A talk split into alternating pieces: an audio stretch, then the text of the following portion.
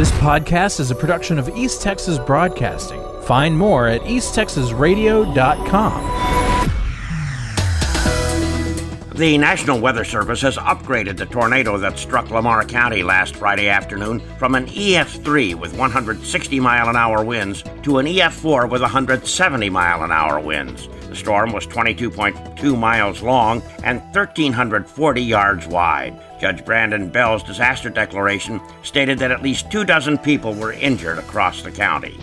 Lamar County Emergency Management has established a hotline for those impacted by the Friday tornado. Call 903 495 8722 Monday through Friday from 8 a.m. until 5 p.m.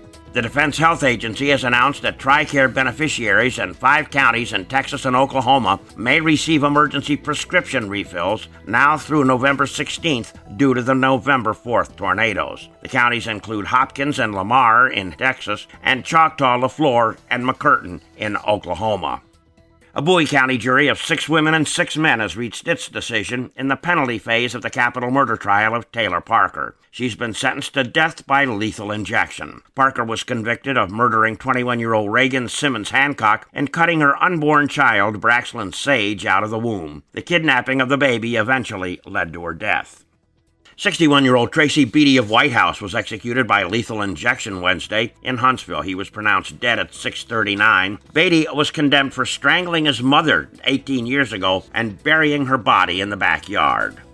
Congratulations to the Sulphur Springs High School Wildcat Marching Band at their first ever appearance at the State UIL Marching Band Tournament at the San Antonio Alamodome. The band performed in the preliminary round at 10:45 a.m. Wednesday and were chosen to return to the finals at 9 p.m. They came in fourth place in the state championship round.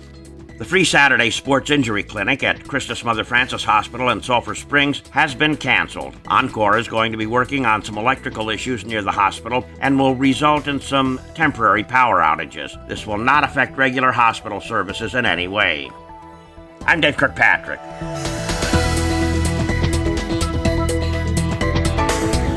This podcast is a production of East Texas Broadcasting. Find more at easttexasradio.com.